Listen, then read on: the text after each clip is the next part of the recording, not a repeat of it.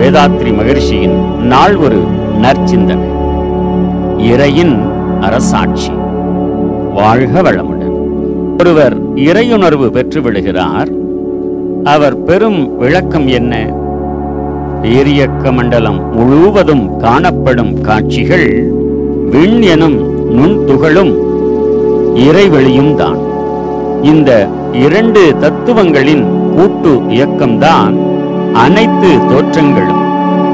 ஒவ்வொரு தோற்றத்திலும் விண் வெளி இவற்றின் விகித அளவுதான் வேறுபடும்.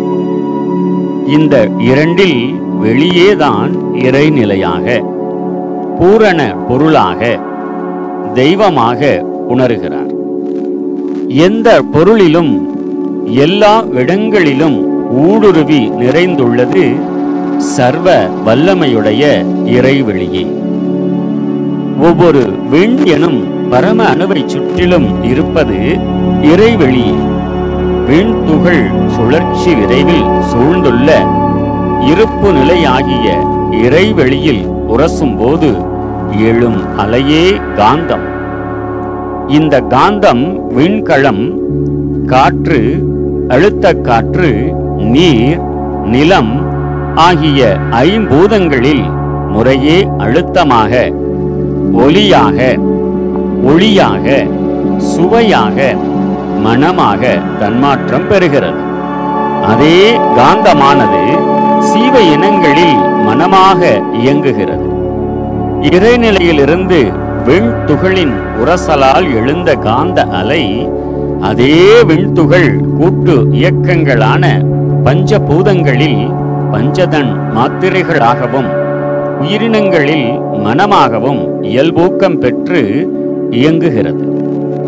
அதே காந்த ஆற்றல்தான் ஒரு சீவன் உண்ணும் உணவை ரசம் இரத்தம் சதை கொழுப்பு எலும்பு மூளை சுக்கிலம் ஆகிய ஏழு தாதுக்களாக மாற்றி உடலை சீராக நடத்துகின்றது.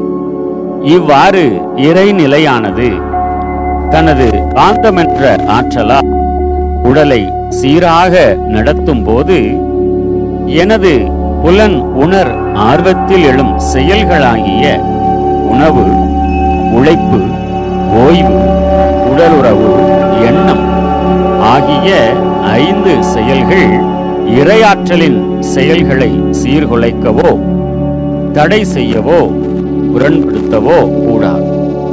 அதற்கு ஒத்த வழியிலேயே என் புலன் மனம் விருப்பச் செயல்களை அமைத்து அந்த இறைநெறி வழிபட்டு தன் வழியே வாழ வேண்டும் என்ற விளக்கமும் அதற்கேற்ற செயல்களும் தான் இறை வழிபாடு. எனது உடல் உள்ளம் இவற்றில் இறையாற்றல் அதன் அருட்செயலை ஆற்றுவது போல் எல்லா மனிதரிடத்திலும் செயல் புரிகின்றது சீவனின் உடலில் மாத்திரமன்று எல்லா சடப்பொருளிலும் அவ்வியற்கை ஆற்றலின் அறிவாட்சி தரத்தை மதித்து நான் செயல் புரிய வேண்டும் என்ற இறையுணர்வில் தெளிந்த அறிவின் விழிப்பில் வாழும் வாழ்க்கையே உண்மையான வழிபாடாகும். வாழ்க வளம்